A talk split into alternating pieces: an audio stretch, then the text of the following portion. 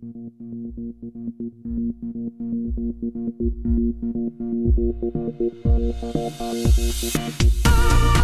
everybody, welcome to TCP Talks with Jonathan Baker and Justin Brodley from the Cloud Pod. In this series, we're bringing you interviews with the best and brightest leaders and heroes from the tech and cloud industry.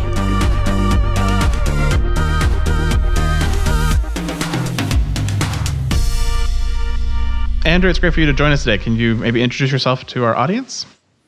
Yeah, thanks uh, for having me on the show. Um, my name's Andrew Krug. I am the lead of the security advoc- advocacy team at Datadog. Um, and uh, that's what I've been doing for about uh, three years or so since uh, Datadog decided to launch its first security product. Yeah, it's actually interesting. Uh, you know, talking to you before the show, learning about how Datadog is starting to think more about security and going into a lot of different spaces uh, in the security side. Because I think a lot of people have this illusion that Datadog is just an observability tool. Uh, and I think it's becoming really an interesting common location for all data around your observability, your security, uh, and your performance of your application. So, really exciting to see Datadog making big strides in this area. Yeah, we are as well. So, uh, for those of you who have never heard of Datadog, which you know, I, every vendor conference I've been to uh, has a ton of a large, very large Datadog booth. So I don't know how many people there are, but uh, you know, thinking about Datadog, how would you describe Datadog uh, and some of those security solutions to someone who's maybe new to the product? So I think uh, his, historically, you know, the way I would have framed this is is that we're very focused on the pillars, uh, the three pillars of observability. Like, but today we are focused on taking those things that were the traditional observability pillars and using the same data for providing this security lens kind of on top of data that you you probably already actually have in platform. Um, so previously, uh, your statement would be totally accurate. We were definitely mired in and led uh, the way in the observability space for a long time. But uh, today, I would say that we are are heavily focused on uh, security and, and bringing security really to engineering teams, not to uh, just security people. Great. You know, Datadog being a SaaS product uh, versus you know open source solutions that I might deploy, deploy on premise, like um, you know Elasticsearch or others. You know, what are some of the benefits of leveraging a solution like Datadog that is a SaaS product?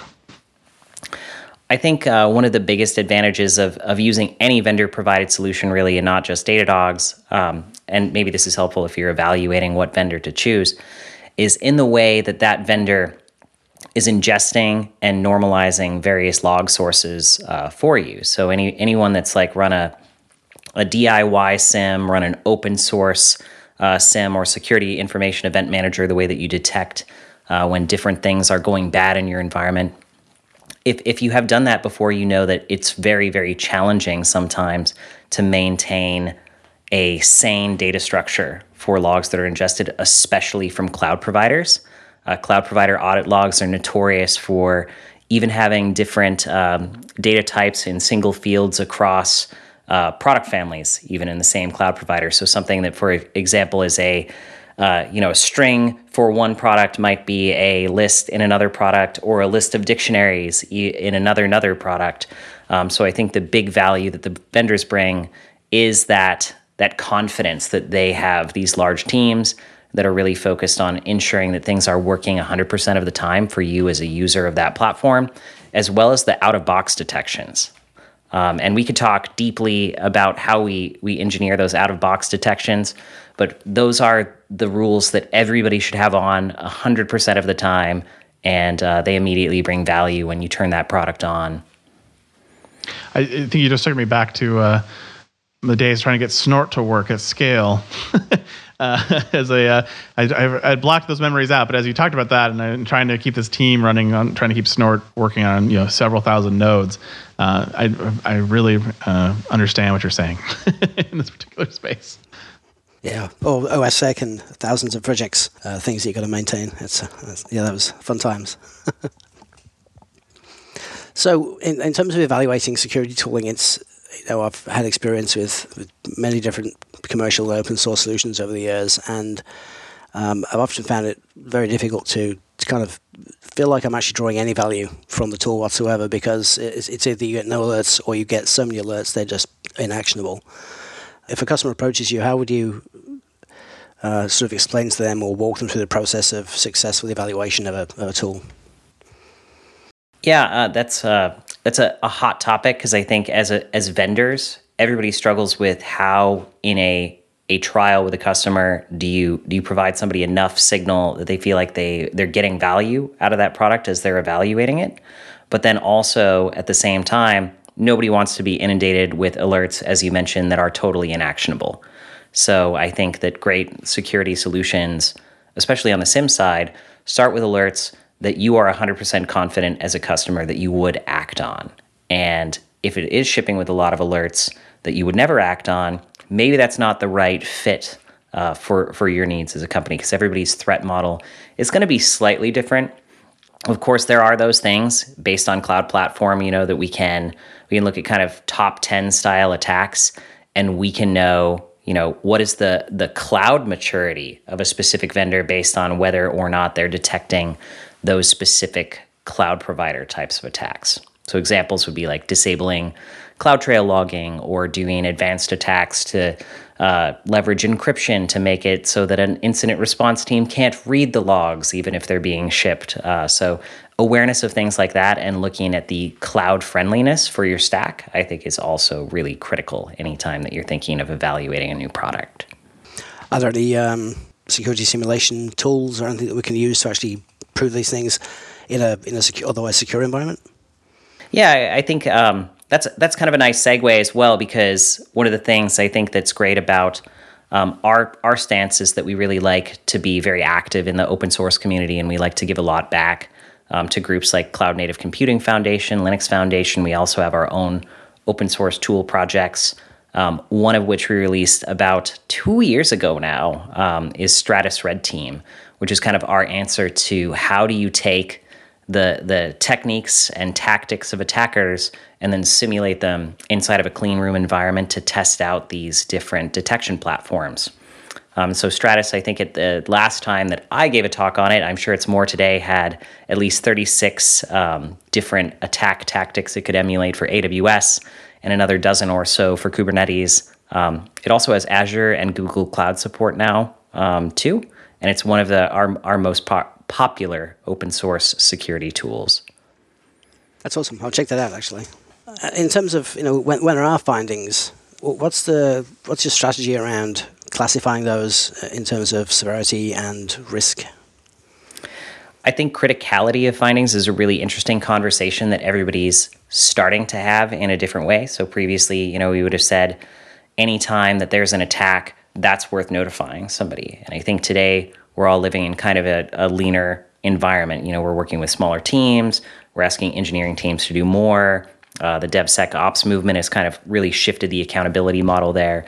So when we talk about the context of how critical is an alert, um, it's always nice to put that risk lens on it for the business. So in context, you know, is that asset that's being attacked successful?ly You know, what what data is it holding? Uh, how's the data classified?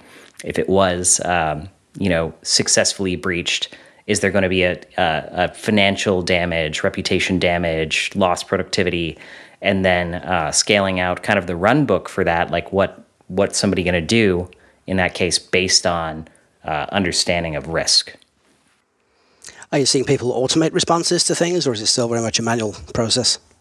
I think the most successful teams right now um, are doing kind of a hybrid process like everything else, you know, they're not using only automation or only uh, run books that a human is going through. They're actually involving a human at, at the critical steps that they make a decision point and then letting that human kind of run an automation that'll go and, and execute the plan.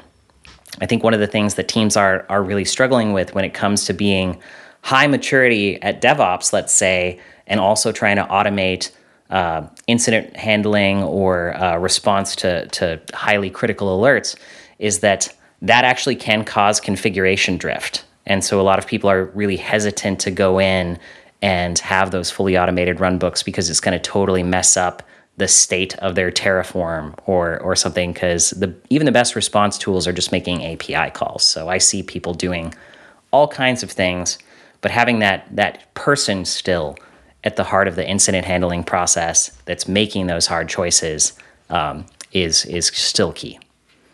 Yeah, I don't think we'll ever see those people go away. You know, even in, in terms of um, disaster recovery, failovers and things, people are always hesitant to um, to make it an automated process just in case. And so there's usually a, a person in the loop, and I think that makes a lot of sense. There's there's still a lot of value in having it as code, right? So that a human is just pushing buttons, and and so it's it's like a human assist that ensures consistency, right? Because I I like to say, you know, humans are awesome unless you want really consistent results, um, and that's where kind of automating part of the process comes into play. Yeah, you know, as you think about the all the buzzwords that exist in security right now, XDR, uh, threat hunting, you know, all these different areas, it all kind of rolls back into, you know, how do you get that data in front of a SOC team? And, and the most traditional ways is kind of a SIEM. How do you think uh, Datadog is changing that mindset? Because I think it's a different approach, which I really appreciate. Yeah, so we, we definitely have um, an excellent SIEM product, uh, Datadog Cloud SIEM. It was the, the very first product that we launched, um, which I kind of alluded to a bit earlier. Um, the SIEM really came about as a way that Datadog thought it could help customers that were already customers of logs. Because uh, as as anybody knows that's launched a SIEM inside of their company, one of the most challenging things is actually getting the data from all of the endpoints into the thing that is analyzing that data and then providing alerts. And so and immediately we were already meeting engineers where they were um, and where they were already shipping logs. So that's that's like thing number one is is having you know that engineering team in the same system as the security team, and it's not as heavy a lift. Um, in terms of just the user experience, I think that our SIEM is incredibly easy to use um, in the, in the sense that you don't have to be a security expert to write custom alerts for that SIEM. It has a really simple UI uh, that you can use. Of course, you know if you have DevOps uh, at a high maturity, we have all those Terraform providers and things as well. But quite frankly, I think that over time we're going to see teams shift away from the SIEM as the primary way that they're doing detection. I think one of the big challenges I've always had with the SIEM is that it, it doesn't have the context that's really necessary to understand, or the layers of the onion, as we talk about often in security, where you know you have different layers of protection. And yeah you know this the SAN controller might have a really high vulnerability but it's also 12 layers deep in my network. So it can't really be a sub one security issue uh, when you know if someone got to it and is actually attacking it we have other problems. Yeah and also you know SIEMs don't necessarily always scale as well as the business would like it to. Either it doesn't scale from a performance perspective or it doesn't scale from a cost perspective. And of course you know we we can keep up with customer events at cloud scale, but not every customer is going to want to to pay to ingest, analyze, et cetera, every single log line from every uh, endpoint inside of their their company. So you need sort of to think of it as a bit more of a funnel of you know how how much of this detection can I move out to the edge or the endpoint, and then really use a SIEM for for correlative finding. So look at look at more of the context and provide more data to somebody who is going through and doing forensics or incident response or uh, trying to assess the severity of a major breach. We've talked on the podcast uh, many times about the, the, value of structured logging and how it's we can't believe that even in 2023 people are still using syslog and logging very verbose text messages impossible to pass. I mean, is, is it possible to deploy a SIEM? uh, without having sort of sensibly structured logs? I mean, is it, or is it is it really a prereq to to success there? It's it's very difficult uh, to de- deploy a SIEM on top of uh, completely unstructured logs, and I think that that's another area you know where just by virtue of the fact that folks were already using us for log ingestion, and we have this pipeline concept where you can go in and we have all these standard parsers, regex, grok parse, uh, you know, maybe in a worst case, there's it is structured, but then there's escaped JSON inside of a single value. Um, being able to quickly extract all that and then normalize it to a set of security attributes is going to continue to be really, really essential, right? Because otherwise, we're just kind of tokenizing blobs of text and trying to do analytics on them, which has been, you know, a detection and response strategy for some vendors, you know, creating these security data lakes and then applying a bit more of an ML process. But the tried and true is always going to to to work, right? That that concept of yanking out specific things mapping them to standard attributes, because it's the only way that we can really do things like track the path of an attacker across multiple systems, multiple systems with different log formats. So um, I, I still think it's yeah, it's going to be critical for for many years to come. Yeah, I guess I guess because APM already requires a, structure um, to its logging, that seems like an ideal place to tie in um, these security features. Yep, more more standardization always lends itself to to better detection. Amazing. If you do standards, you can find deviations better. what a, what a concept. um, you know, I, I this one of the areas that you guys have focused on a little bit too is in cloud security posture management, and really, you know, going back to your comment you made earlier about the biggest problem is humans. uh, you know, that's one of the big challenges we see quite often in cloud security is you know public S3 buckets and and things. You know, as you are out there talking to customers and you're thinking about the issues that you run into, what do you see as kind of the trends? Is it still really S3 public buckets or or wide open uh, databases on the internet that are really the big issues, or do you think it's getting more nuanced and more complicated now? You know, it, it really depends on the maturity of the company. Um, we we actually did a uh, back in December. Um, one of the folks in my team did a a cloud incident roundup that we published on Datadog Security Labs. So if you're interested in in last year's holistic report of the trends, you can go check that out there. But um, you know, we still do see the things that you would think of as very boring, hygienic, easy to detect things causing major breaches for very large, very mature companies. And that is not necessarily always the public S3 bucket scenario, but it still is a, a large percentage of the time.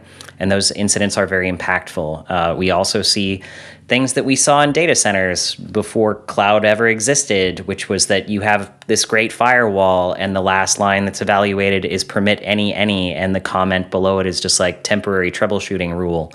And those things are still the root cause for a lot of incidents. And yeah, to, to your point, that is where posture management does come into play. Assume that people will make mistakes.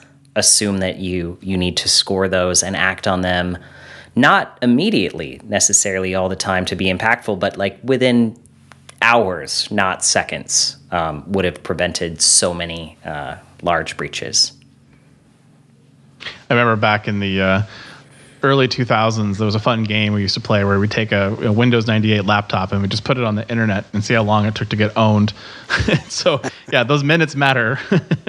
uh, and it was uh, it was shockingly fast back in those days, and it, I imagine it's still pretty fast. Uh, but I don't have that kind of time anymore. But uh, yeah, it's uh, it's really interesting to see you know the the speed of security issues is is rapidly increasing.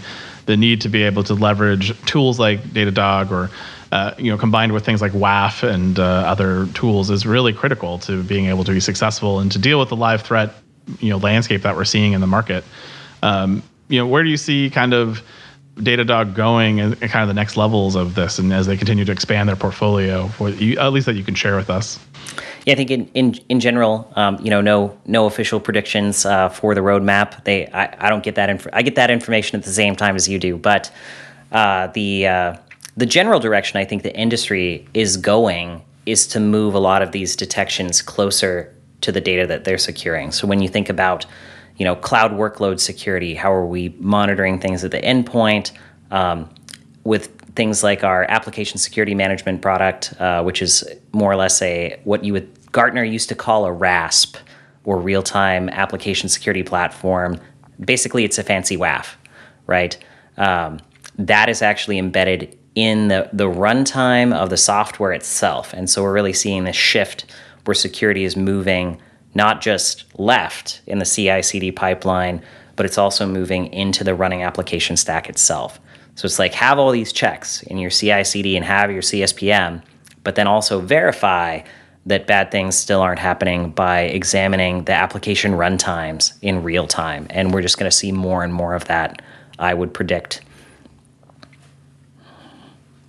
Yeah, you know, I was reviewing for the state of AWS security report that Datadog published um, last year.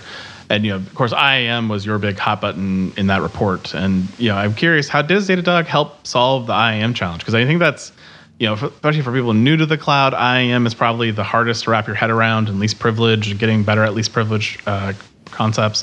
How do you, how do you guys see that evolving, and how does Datadog help us solve IAM challenges that you identified? So I think this is one area where uh, CSPM is really, really helpful in, in kind of evaluating like what you would think of as incredibly dangerous policies.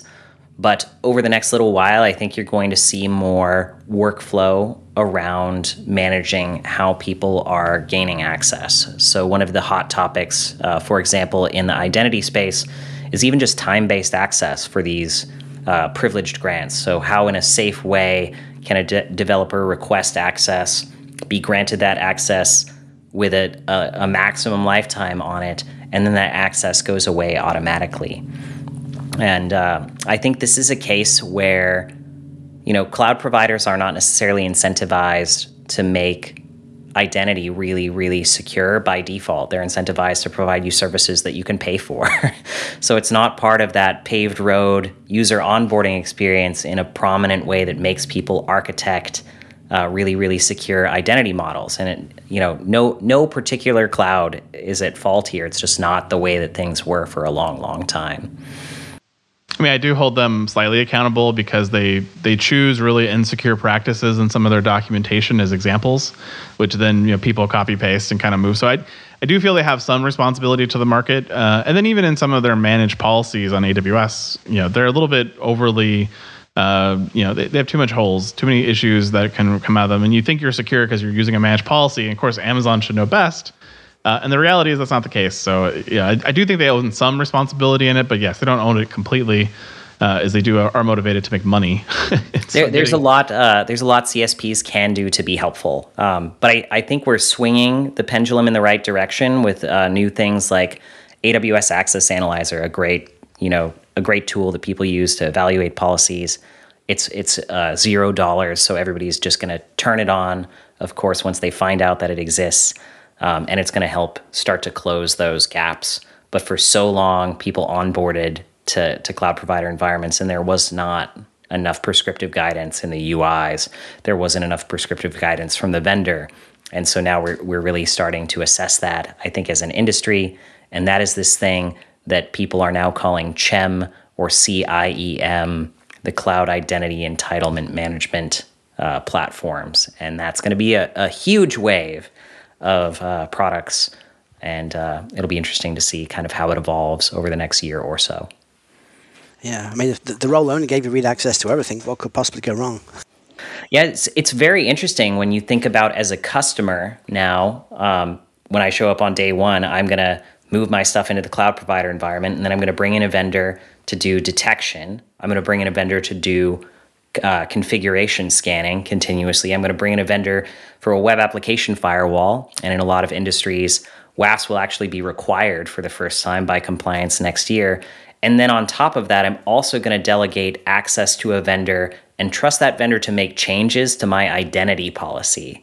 So we live in a, a crazy world where we put a lot of uh, confidence in all of these baskets. Yeah, it's quite a big ask is, is trusting somebody to make fundamental changes to IAM and it's very different than you know just a, a vendor that's scanning your environment and reporting on misconfigurations being able to go in and take actions at the, that level of privilege um, that's a, a different level of trust and a different engineering problem i think.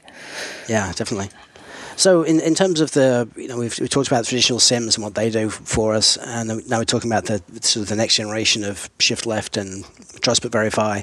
What does, you know, what does the output from that look like for uh, engineers and, and the SOC team? What new information are you bringing, and how is it of value? Yeah, I think uh, what it ultimately looks like for engineering teams is is having information surfacing in the the areas where they're already kind of used to looking, um, and that's kind of the way that we think about it when we when we think about the way that Datadog security products all work together. So you have a, a single unified view that shows not just you know what are the issues, but the issues are also sorted in order of importance, and that comes back to that conversation we're having about criticality how do I know when something is maximum risk versus low risk? And the differentiator could be that it's happening in production, it's happening with real user data. So the more of that context that we pull together, um, it really allows people to act, you know, intelligently. So uh, the the 3 a.m. problem comes up again. You know, when do you wake somebody up versus not? Um, that's that's a big piece of it. And then you know, when do you require a- action inside of a specific uh, service level objective or a specific time window? I think that answered the the question. Yeah, it did. Yeah, my mind's just kind of drifting back to some of the uh, vulnerabilities I've heard of over the past year or so. You know, people like Slack accidentally uh, sending user tokens to all participants in a chat and things like that. It seem like ideal candidates for this type of technology. Yeah, credential management and credential leaks also continue to be um, kind of a, a root cause of uh, security incidents, and that comes a little bit back to the identity conversation, but it also just comes down to being able to detect those uh, leaks in a ma- um, in a manner that's faster than attackers can detect them. Bit of an arms race on the uh, uh security of secrets side of things. Yeah, that's right. You don't need to outrun the alligator; you just need to outrun your friend. if there people are interested in learning more, I know there's a webinar coming up. Maybe you could introduce us to the upcoming webinar and tell people how to find it, uh, as well as how to find you on the internet to uh, ask you questions. Yeah, so uh, we we have a upcoming uh, security observability day. Um, I believe it is April 18th, um, and that is that link is available on the Datadog HQ Twitter if you want to sign up and register for the next uh, what what we used to call demo day. Basically, it's a roundup of of all the products, a little bit of a sneak peek on where the products are headed. Um, and of course, we love to engage with you during those things. So if you have questions, if you have comments uh, curiosities. Um, you can reach out to me, of course, on uh, Twitter as well. I'm at Andrew Krug, A N D R E W K R U G on Twitter. Or I'm also in the Datadog community Slack, um, which you haven't take if you haven't taken the time to join our community Slack. Um, it's full of practitioners using Datadog, some of the uh, not Datadog users discussing all kinds of DevOps and now recently security issues. Um, you can also look for more content from us on Datadog Security Labs, uh, which is just securitylabs.datadoghq.com. Well, I think we covered a lot today. Uh, you know, what Datadog can help you do in your security space, talking about the SIEM and the involvement of the SIEM in your organization, as well as some of the great open source tools like Stratus, Red Team, and, and some of the others. Uh, so, really appreciate you coming on board today and, and talking about this with us. And we love to have you back on in the future to talk about more Datadog and security. Yeah, thanks. Uh, thanks for having me, and uh, definitely look out for more updates and open source tools. Thanks, Andrew. Thanks. Visit thecloudpod.net to subscribe to the show, join our Slack channel, or sign up for our weekly newsletter. You can also find information on reaching our audience through a CloudPod sponsorship opportunity. A big thank you to today's guest, and thank you for listening.